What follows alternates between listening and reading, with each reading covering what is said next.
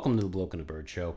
We are back after another week off to go on another week off next week or this coming weekend. But we were back this week, and it was a race this week. See, so it was perfectly timed.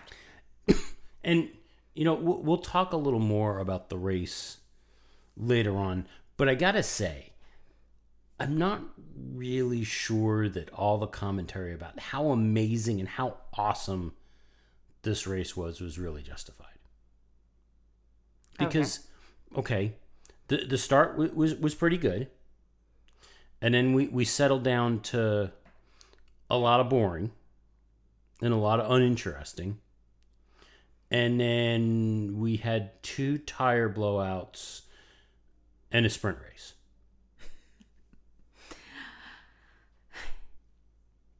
Yeah, we didn't have any like really fantastic passes. I didn't feel like we we saw any of that. I did take a nap through part of it, so there's there's that. Um, I have to agree with you. Although I have to say, most interesting qualifying we've ever had. Yeah, four red flags in a qualifying session is um, pretty shot. But then again, you know, this was the carnage that we expected the first year that the race happened, and we got none of it. And you know what's funny is they kept reprofiling the corner that we knew was going to be the problem. And it isn't a problem. but that's it was the reprofile of that corner that they were hitting No, no no. The corner that they kept reprofiling is the one going into uh, by the by the castle. okay and, and the the climb up to the castle. They were not hitting the wall there. okay There were other parts that that, that was an issue, but not the castle. oh i thought that, that was one of the places where that we we had a wall hit No, um but i'm like e- everything about that was a weird race and then everyone is already gearing up for the fact that we're headed to paul ricard and we're gonna go back to gonna boring be boring. yeah Gonna be boring. So we got to go back a couple of weeks because there were a couple of things that happened that were notable while we were gone. the first being that former um, FIA president Max Mosley passed away at age 81.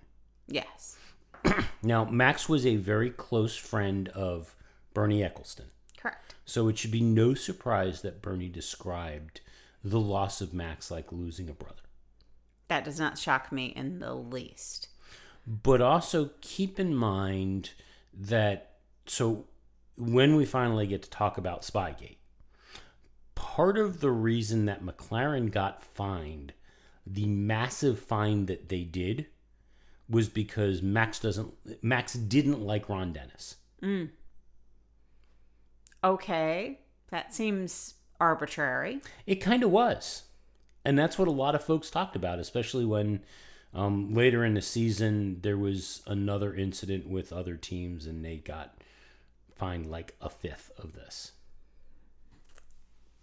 Now, Max, while he did a lot as president of the FIA when it came to road safety and he pushed a lot of those safety campaigns, he was a fairly controversial figure um, like the time that um, he got he claimed to have been beat up leaving his apartment in London, and yet the only thing that was lost was his watch.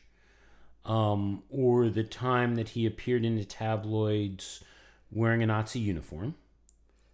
So, yeah, kind of, I could see why Bernie Ecclestone and him got along because they're both kind of Neanderthalic in their views.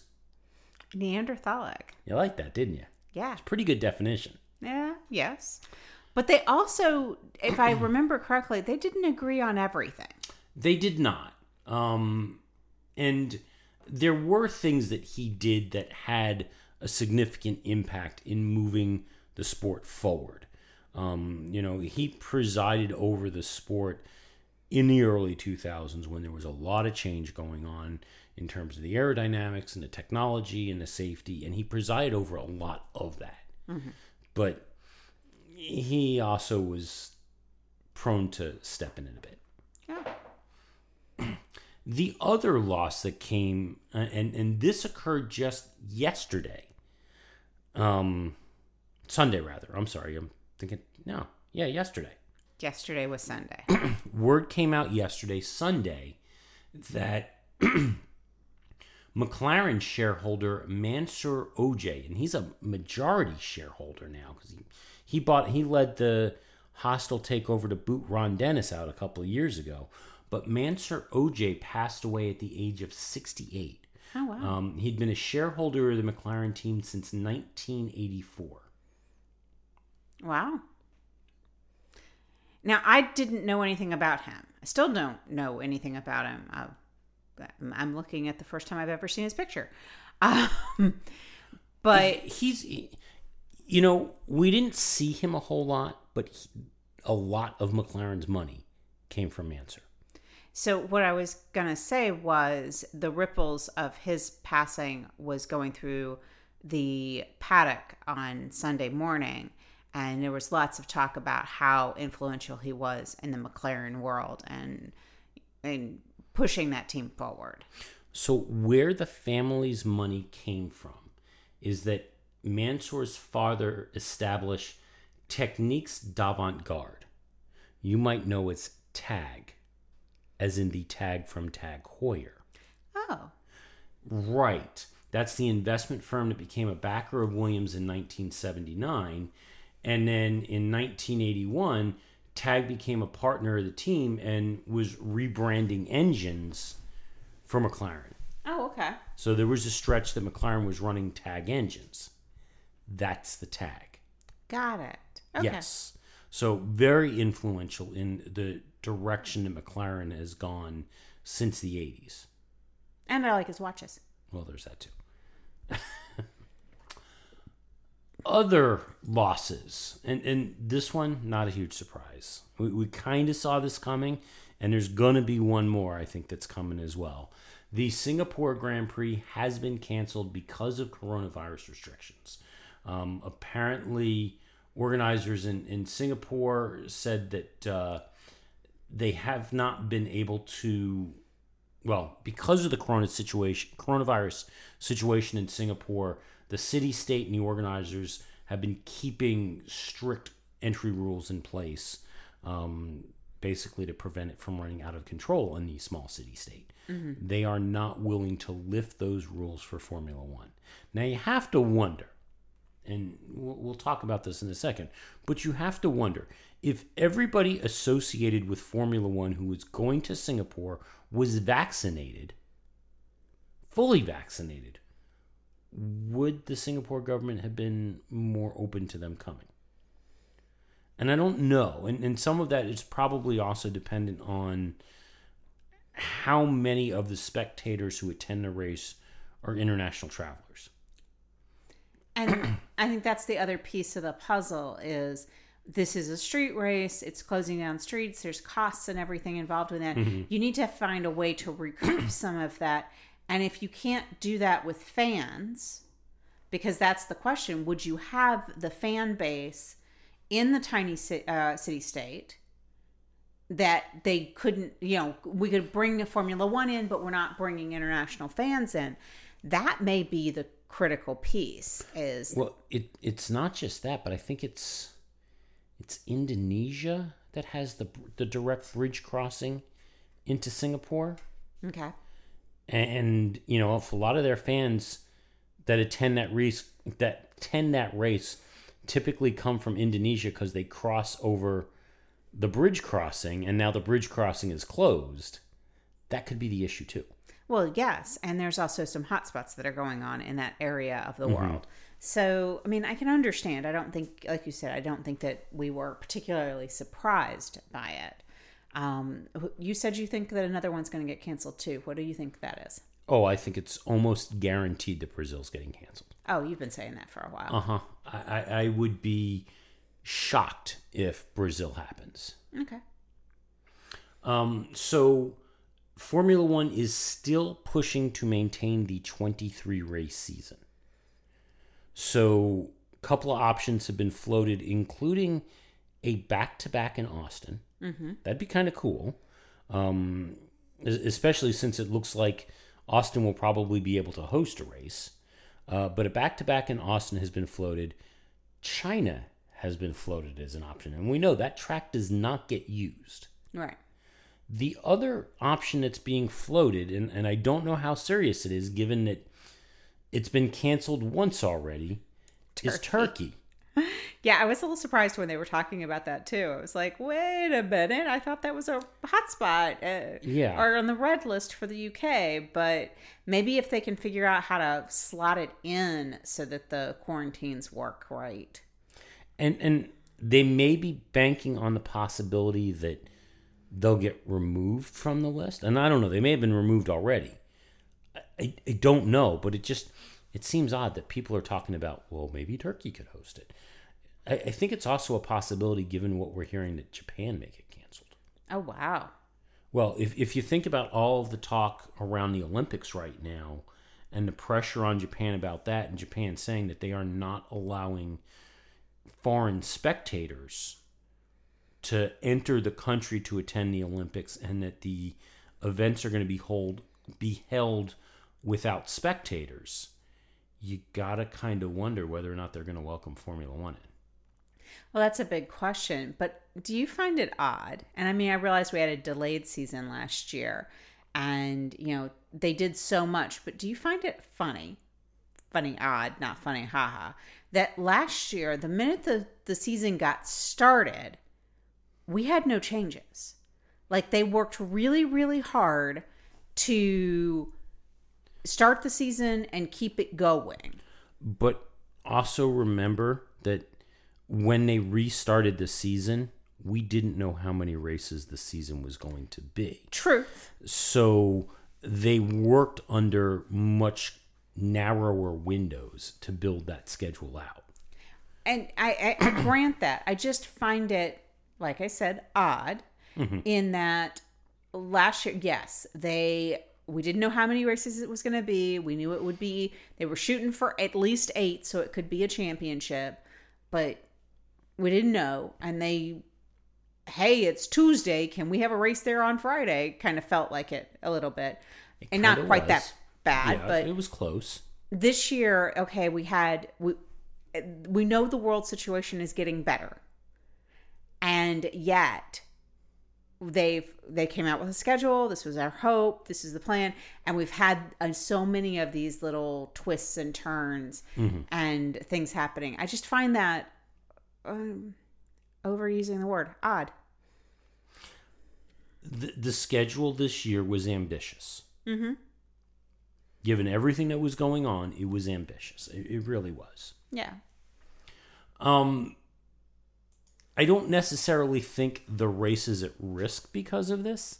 However, last week there was a si- very significant rainstorm in the Ardennes Forest. You know, where Spa is, where sometimes it rains on one part of the track but not on the other part of the track in this ca- case, it rained really, really heavy on one part of the track. We don't know if it rained on the whole track or not, but one part of the track, however, significant rains.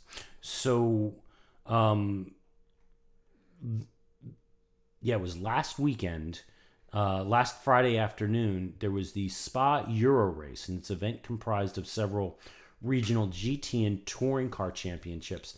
They had to halt on track activities due to heavy rain.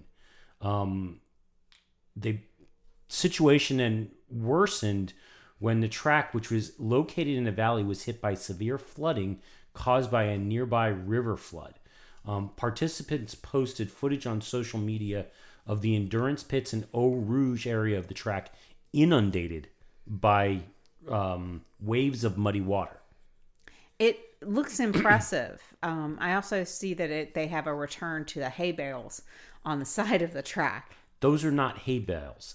That's the water pouring over the walls. Oh wow! That is not hay bales. It looks like hay bales. Um, the track surface at the Endurance Grandstand had been lifted by the forces of nature and will be repaved, the circuit said in a statement on Saturday. The sides of the track have also been damaged, and a very thorough cleanup is required. The floods have not just carried along water, but also earth and mud. Several parts of the circuit have been flooded, including VIP boxes, basements, and tunnels at Stur, Eau Rouge, and Blanchimont. Wow. Uh, in addition, there's a rock face on the right side of the Raidillon pit exit um, that has started to sag. That needs to be reinforced as well. Um, the track is confident they'll be able to carry out the necessary repairs by today or tomorrow, Tuesday, um, to allow on track activities to resume. Um, the same time that this happened, apparently Spa's in the process of an $80 million renovation to modernize the facilities. Whoa. And then this happens. You know, really and truly, we could have used some of that rain here. Yeah, we could have. I don't know if we could have used quite as much of it. I don't think I want that much rain, but we could have di- split it up and probably not had either side flood. Yeah. Wow, that's a lot of rain. You know, I've heard races being called for a lot of reasons, but mud is not one of them. Not yet. But could be. Yeah. So, another more track news. Zandvoort is aiming for 105,000 attendees for the race in September. And they will all be wearing orange. Yeah, probably, especially if uh, Max is leading the championship at that point. He won't be. That place will be off the hook. If, if even if Max is in a championship fight, that place will be off the hook. It will be entirely orange. Yeah. Um, but Dutch Prime Minister Mark Rutte announced plans to relax COVID 19 restrictions in the Netherlands, effectively ending the lockdown on June 5th. Um, he, the public health minister says that he expects social distancing and mask wearing to be lifted from September 1st. So they are very hopeful that they will be able to welcome 105,000 fans per day. Wow. Yeah. Now, the the corollary to this, actually, the teams are kind of scrambling as a result of the Dutch government. Oh. So the Dutch government went to Formula One and said, "Hey, yeah, we think we can host 105,000 people for this event. However, we want all of your folks who are attending the race, all of the Formula One personnel, to be fully vaccinated prior to the event." On one hand, I I'm kind of stunned if they're not. Well, that's the issue because the UK, so the National Health Service in the UK, where most of the teams are based, they have only uh, rolled out, they're still controlling it based on age. So it has only just now reached the 30 year old age limit. Oh wow. So while the age limit is coming down and the gap between injections was recently reduced from 12 to 8 weeks, there's concern for those in their early 20s to receive both of their injections by the start of September. Wow. Yeah. So, um, because the rollout was slow in Italy, AlphaTauri and Pirelli all took advantage of Bahrain's offer that we talked about earlier this year to get their folks vaccinated but not all of the teams have done this. And originally, so they knew walking into the summer that for Saudi Arabia, for the, the Riyadh race, you know, mm-hmm. we race as one except in Saudi Arabia, um, they knew that the Saudis had said that they want everybody vaccinated. However, that race was in December, or, or still planned for December. So everyone's like, okay, we got plenty of time. We can deal with this. Now that the Dutch have turned around and said, yeah, we're in September and we want y'all back, now there's a little bit of concern. True. True. I mean, they need to send them over here. We seem to have access. There's that. You've also got to wonder if maybe the, the UK government may speed things up or eh, we'll see. Well, know, now that it's slowing down in the U.S., everybody goes to Bahrain for uh, the mid-season break. Yeah. if you don't go to the Bahrain, go to the U.S. because they have extra vaccines. Yeah. So, and I think we had talked about this a couple of months ago. Um, the deal that brought Alfa Romeo back to Formula One was at, well, it was supposed to expire last year. It got extended for a year. Uh, we do have word that Sauber is working with Stellantis, who, which is the the new parent company for Alfa Romeo and Chrysler and Dodge and Ferrari and all those. They are working with Stellantis to renew the deal. Okay. So we shall see what happens there. So we could still see an alpha on the track. Then again, since Stellantis also owns Peugeot and Dodge, maybe we could see a Chrysler on the track. No. that would be silly. It would be. It would be pretty silly. Um, so remember that pit stop in Monaco?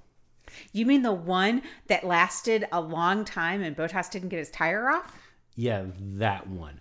Almost as epically bad as the Red Bull pit stop for Daniel Ricciardo, where they didn't have his tires. Yes. And then they were like Keystone cops and bouncing off of each other and all of that. Almost as bad as that. Now was it as Actually, no, it was it was worse than that. now was it as bad as the Keystone Cops of the Mercedes pit stop in Ger- the German Grand Prix the first time Netflix was filming? So I'm going to use this standard. so ultimately, this pit stop lasted 43 hours. Yeah, and I still question that because they didn't get the tire off for almost a week. They got the tire off the Wednesday following the race. Right. Wednesday or Thursday following. They had to get the car back to the factory. Okay, but if the if they got it off on Wednesday, And the race was Sunday. right, two days is forty eight hours, and they're saying it was forty three hours. So they would have had to get it off on Tuesday. But the race started what? Four o'clock? No, three o'clock Central European time. Correct. So, all right, I'm going with what everybody's saying online. That's what that's what I'm going. with. As a matter of fact, if you go to Google and you type in longest F1 pit stop, Valtteri Bottas comes. 43 hours. That's what it says on Google. Okay. Because apparently these last two weeks have been kick Valtteri Bottas when he's down. Oh, poor guy. So Mercedes got the the the tire off. Um, they released a video, which it was interesting because we, you know we heard that they had machined this thing on, and that was why and, and stripped everything. And the video that they showed was a guy with like a dental pick, chiseling away at it, and then they were able to just unscrew the wheel and it came off, or unscrew the nut, and everything came off. But he was there with a dental pick, getting it off. Wow. Yeah, Now maybe he had to get some of the shrapnel out of the edges. something like that.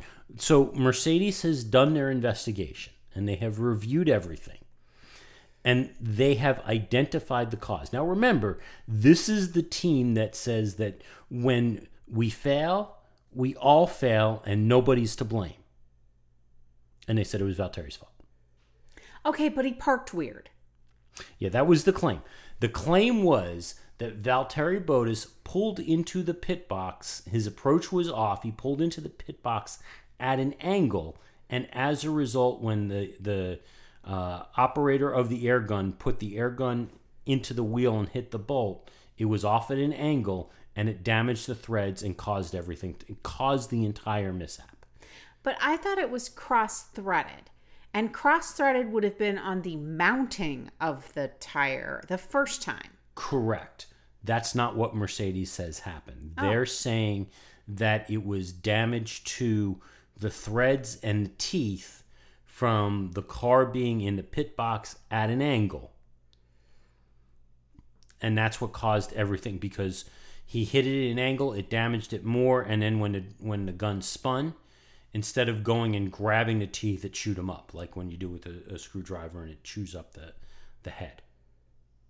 Okay, but you know, it could have been the gunman's problem for maybe he was sitting at an odd angle.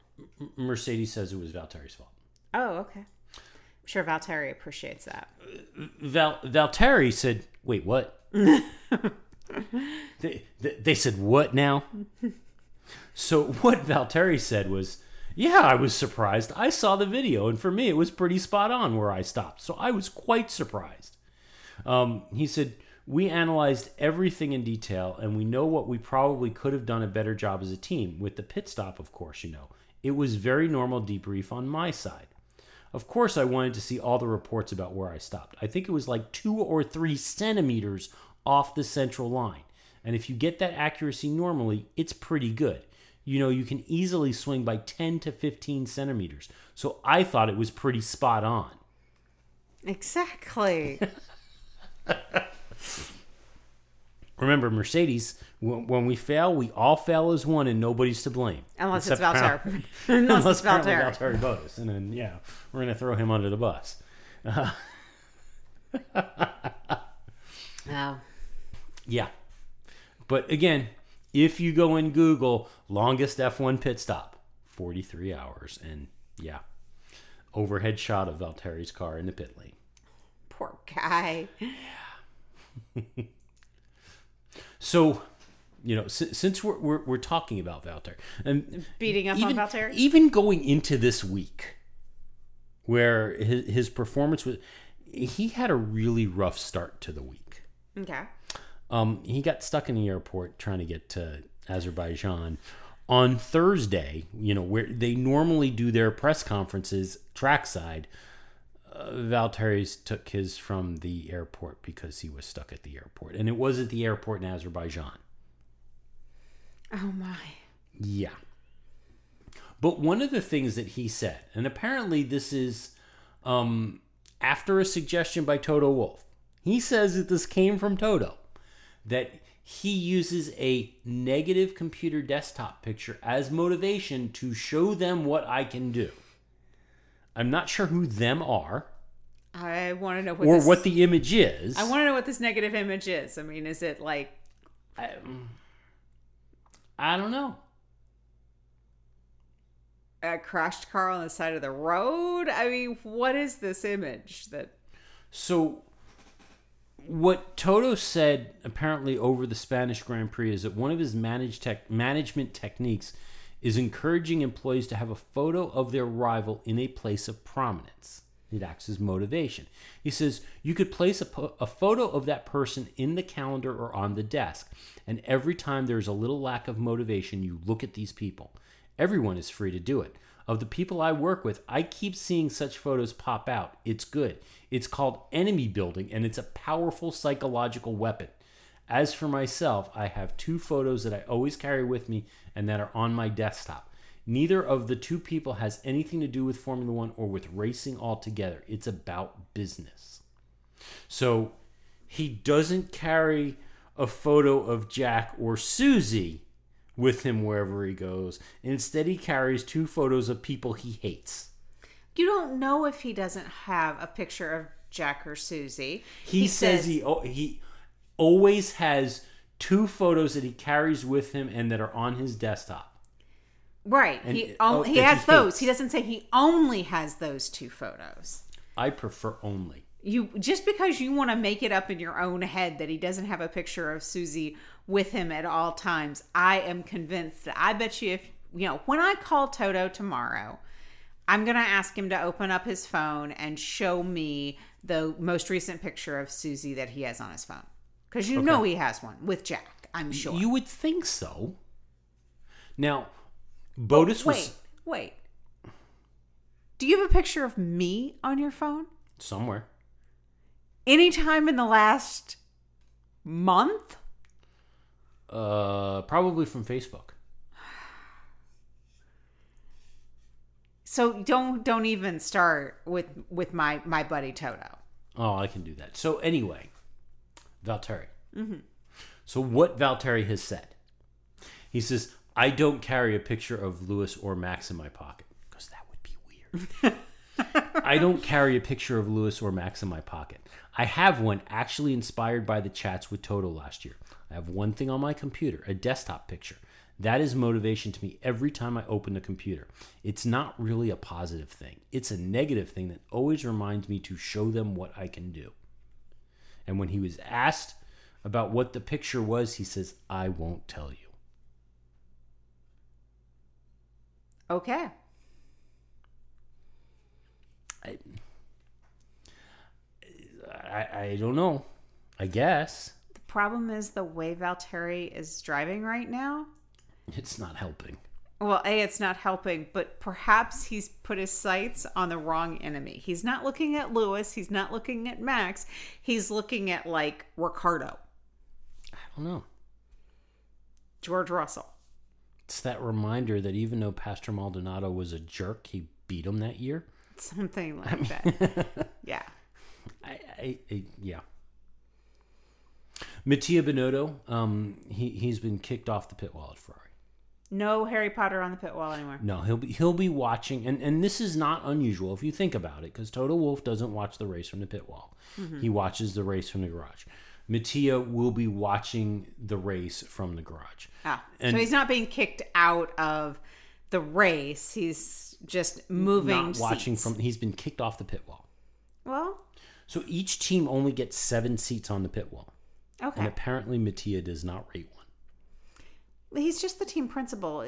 There's strategists and everybody else that needs to be on the Well, that's wall. it. The the new sporting director and the new uh, head of strategy have seats on the pit wall, and it was the head of strategy that replaced Mattia on the pit wall, which makes me wonder where was he sitting before? The old head of strategy? I, I don't know. Maybe. Mattia. I, yeah. So, yeah, no no longer have Harry Potter on the pit wall. He will be in the garage just like Toto. Okay. Well, as long as he's not in a cupboard under the stairs. And the other thing to remember is Mattia had said a couple of months ago that he wasn't going to be going to every race. Mm-hmm. So that's probably some of it too. Well, you don't get a seat on the pit wall if you're not present at all the races. Every fifth race, you get a free seat on the pit wall. No, no. If you can't commit, you don't get a seat at the Oh, good- is that what it is? the grown-ups table. Pit wall seats are for closers. Yeah. Coffee is for closers. Pit wall seats are for people that show up.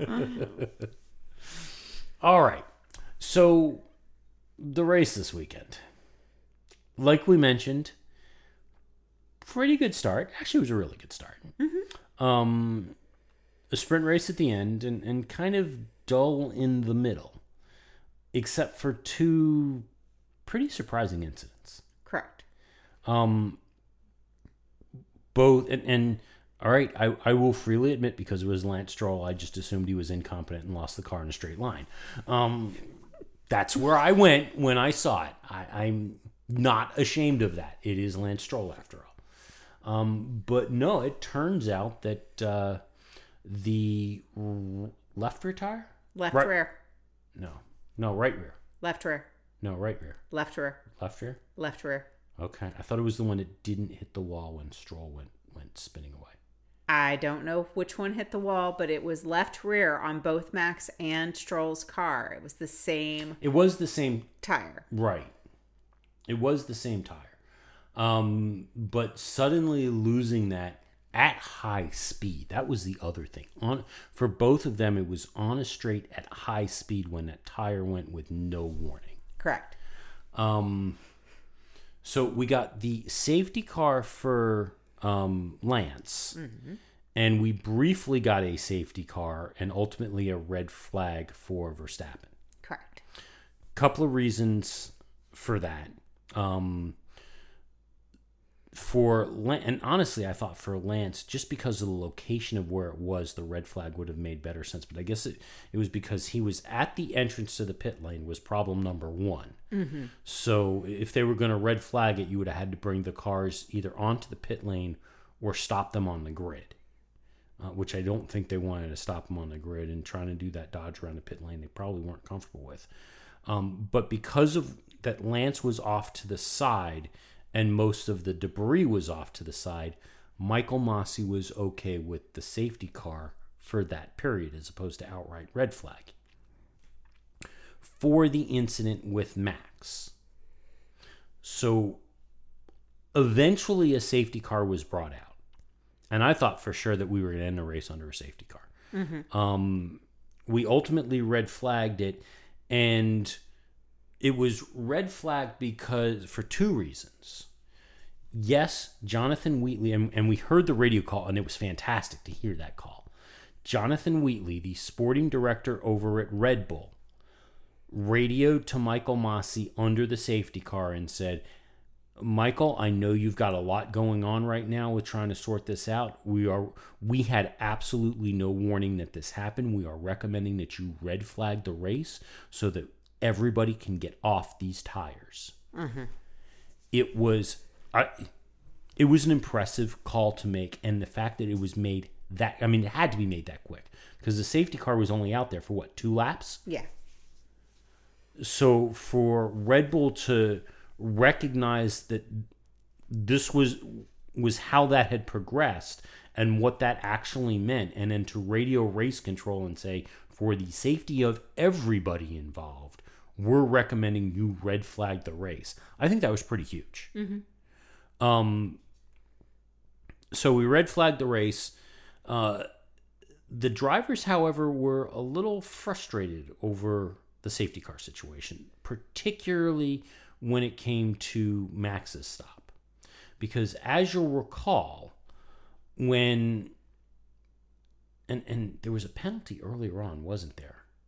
Somebody got a penalty under um oh was it Tsunoda that got the penalty under Stroll's pit stop because they were in double yellows and we saw the truck driving on the track to recover Stroll as somebody went speeding past.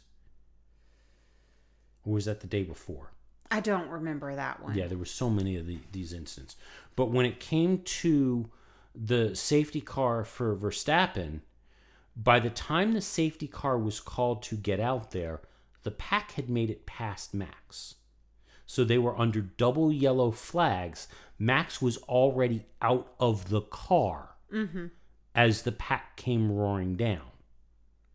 And there was a lot of confusion because, again, keep in mind, double yellow s- flags are very different from a safety car condition because once you get out of the sector with a double yellow flag, racing's still on. Correct. So, yeah, you want to slow down, but you want to be strategic and give yourself space because you get out of that sector, you're on the gas pretty quickly to get moving again. And to the point that it caused confusion that um, Ferrari radioed to Leclerc as he was going past that he was still racing for position after passing the yellow flags. Now, Leclerc instantly realized what was going on, and he's on the radio going, "It's a joke. That was a joke. We knew th- that wasn't real. We're we were not racing. The safety car needed to be out there." but yeah, that that's what Ferrari radio So there was a lot of concern over the fact that the safety car came out so late, and it came out after the fact, after the pack had passed Max on the track, and Max was out of the car Right. at this point. Um, so that is a topic that's going to be brought up at the GDPA meeting in France. But everybody, every one of the drivers is upset over that. So then we move to the decision to red flag the race. And honestly, I think it made a lot of sense. Um, there was a lot of question, though, about what they were going to do with the red flag. Because apparently, in the past, when a, a red flag was thrown with like three laps left in the race, they would just end the race. And, and that's why I was surprised they didn't just go on and end the race. Um, now, if they if you red flag the race after a certain distance, you figure the standings by going back two two laps, and wherever things were set, that's that's the final standings of the race. Michael Masi, however, said that um, the way the rules are written, there wasn't any reason not to restart the race. Okay. If they could clear the, they had the time, they had the daylight, it was still safe to race. So they were able to clear the track why not have the race? Well, I mean, more power to him for doing that. Plus, that piece was exciting. Mm-hmm. I, I mean, I hate the outcome. I can't say I like what happened, but it was exciting. But it makes Lewis's Lewis's comments just before the restart kind of prophetic. It really did. It really did. It was a little freaky Mm-hmm. because at that point I had already checked because we watched it in tape delay and I had already checked the standings and I heard him say that and I knew. And I went, "Oh, that's weird." It, it was. I mean, it was an odd convert. I mean, as much as I know what he was trying to say, it was still a really odd comment to make at that point. Mhm. Yeah. It was weird. It was very weird. So, what happened? We get our restart, and it was a good race start. Lewis, however, had insufficient brakes. We'll put it that way. He had insufficient brakes and failed to slow down in time to make the first turn. Correct. Because if he had been able to do that, he probably would have taken the lead of the race. Well, he had the lead going into the turn until he didn't stop. Mm-hmm.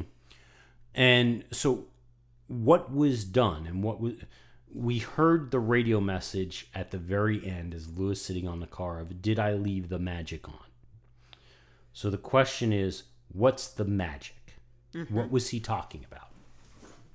So not just Mercedes, but several teams apparently have a button or setting that's referred to as the magic what it is, and it's specifically intended for safety car type situations where they need to keep the temperature, particularly in the the wheels and the tires. So, what it does, because I read up on it, what it does is it literally turns off the rear brakes, Right. It moves the brake bias to the front. Front. causing them to get used every time you need brakes. And in low speed, safety car, formation lap um, type conditions, it causes heat to stay in the tires because what you're basically doing is heating up the brakes from the inside. And it's radi- it radiates into the the tires. tires. You get the warm tires, hence Mm-hmm. magic. The problem is so the way this works is you hit the magic button while you're under safety car conditions. Mm-hmm. You keep the heat in your front tires, back tires not as important. You take the magic button off, and then you go racing. You've got Exactly. brakes. Apparently, he took the magic button off for the restart, and somewhere in that restart procedure, he hit the button again. So he that was why his tires were smoking Right. sitting on the grid. And when he went to go start again, the magic was put back in and he had no rear brakes. So when you said insufficient brakes, he had no rears. Correct. He had half of his brakes. Yes. So in we we've gotten a preliminary analysis on the tire situation, and Max Verstappen is very skeptical. He's really upset. He does not believe that th- that's what happened. According to Pirelli, uh, they are saying that the left rear. You're right, left rear. Um, left rear tire failures experienced by both Max and Lance appear at this point to have been caused by debris and they they've come to that conclusion because they found cuts on the tires. Yep. Not only that, but they found a cut on Lewis's left That- rear as, well- That's what I was going to say. Mm-hmm. Was very early when they pulled Lewis's car and during the red flag when they pulled his tires off, they had they had already found a cut on Lewis's tire because Lewis's was more intact, mm-hmm. so they could look at it, and they had found cuts in it at the red flag period. So the call to Michael Masi saying, get everybody off these tires was really a good call. No telling how many tire failures we would have had because they obviously picked up debris somewhere. Well, the the odd thing about it though, and, and this is where some of the conversation we'd heard it yesterday, but but the odd thing about it is that normally when you get a puncture due to debris. It triggers a slow leak. It doesn't cause this sudden, complete deflation of the tire or the tire, the, the assembly of the tire, the carcass of the tire to blow apart or anything like that. So, for without warning, like we have seen, a tire to go like this, it's unusual from debris. Mm-hmm. And and that's one of the things I think everyone needs to figure out. Not just why it was left rear, left rear picking up debris and going without warning on more than one occasion. Yeah. I mean, there's a lot of research to be done Yeah. here, and it will take We'll a learn while. a bit more about this one. Um, un- unlike some of our other tire discussions, this this could be kind of interesting. We shall see. It depends on how long it goes. Fair enough. You know how I feel about tires. Fair enough. Uh, Could so we talk about engines too? Because you know that's always another one that. How about hydraulics? No. So Sergio Perez Yeah. wins the race. Yes. And as you'll recall, he wins the race. There's the radio messages congratulating him. And as the radio messages are congratulating him, his race engineer comes on and goes, Sergio, stop the car, stop the car now, right at the pit exit. Uh, He almost, if there was another lap going, Sergio wouldn't have finished. So apparently, for the last half of the race, he'd been suffering a loss of hydraulic pressure. Oh no. And it finally gave out just as the race ended. Wow. That, I mean, that's the equivalent of Lewis finishing the race on three tires. Mm-hmm. I So, yeah, we, we, we- we talked about hydraulics. see. There we go. One thing, though, we did miss was an incident between Mick Schumacher and Nikita Mazepin, his teammate. They had an incident. They did last lap on the last straight as they were nearing the finish line. Um, Schumacher was was chasing down Mazepin, and as they neared the finish line, uh, went to overtake, only for Mazepin to move late to the right, just as Schumacher was about to overtake. Now he left enough room for Schumacher to clear him, but this was a high speed jink at the last minute, which of course Schumacher was mighty ticked off about. I think he had some words. Um, so after the race, um, Mick said that he'd have to look at again at what had happened because it wasn't so nice in the car. Now Mazepin, when asked about this, he said. The main thing is, I'm a little bit upset about losing my position to the teammate on the main straight. I ran out of battery there, so I was a bit of a sitting passenger, but it is what it is. Which, really? So the team's response, and, and I'm, I'm starting to lose some respect for Gunther. Okay. He says, There was a situation on the straight. That was all resolved, and we've cleared the air. There was some misunderstanding, but we're fine and all moving on from it. Which says to me that the misunderstanding was, dude, that was really the wrong thing to do. Don't do it again. It's like they didn't even pull out the naughty step. Mm hmm. They need to go get Toto's naughty step. Yeah, Dimitri's checkbook is having way too much influence over that team and how they handle Nikita, how they handle Nikita. Yeah. I'm not impressed. But there might be an expiration date on Nikita, Really? courtesy of the Russian government. Oh, do tell. Oh yeah, you'll you'll like this one. So apparently, Russian citizens, particularly Russian males, have a requirement that between the ages of 18 and 27, they must complete one year of military service or suffer a two-year spell in jail. Oh, Nikita is 22. okay. he has not served his military service, and he has been told, and Dmitri has been told, that under no circumstances will he be granted a waiver from said military service. But he's 22. He's got five years. He's, he's got a couple of years. It, it depends on exactly when. It, it sounds like the, the Russian government may be um, leaning on him to complete his military service sooner rather than later. Wow. Both Nikita and Dmitry are a bit ticked off over this, over the fact that athletes and scholars don't appear to be able to get waivers for the mandatory military service. Okay. I'm thinking maybe it, it's just a matter of that bad athletes can't get waivers from military service. But I don't know. I don't know how it works in Russia. well, I mean, it would depend on who's gotten a waiver for their military service. Well, if he was a hockey player, I, I He'd have no teeth.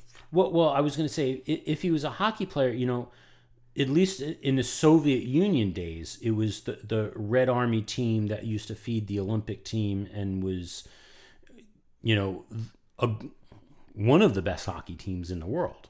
But it was the Red Army team because you, that was what you did for your military service. Um, Well, I'm guessing there is not a race team in the Red Army. I'm, I'm fairly certain there's not, although that would be kind of amusing uh, that Like all of a sudden tank races. Yeah, well, yeah, his new sponsor is the Russian army, and they have to paint the car green. All the lettering is red with yellow highlights, and yeah, You know, I think that he, as a Russian citizen, should be proud of his required service, his civic duty and do his civic duty. We all have to do our civic duties. sooner rather than later. I would And- suggest, you know, before Paul work hard. Not only that, but I think he could probably find some very valuable and important self fulfillment and would encourage him to serve multiple years as part of his term. You know, he may find his calling. He might. He could drive tanks. That that would be perfect for him, actually. Let him go learn how to drive tanks, and then he can go and run over stuff, and nobody would care. Especially in the- Russia, nobody would care. Well, the Ukrainians might have a right, thing to say about okay, that. fine, yeah. Don't, don't- if you send him to Ukraine and he runs over stuff, they get upset. But yeah, But the tanks spin.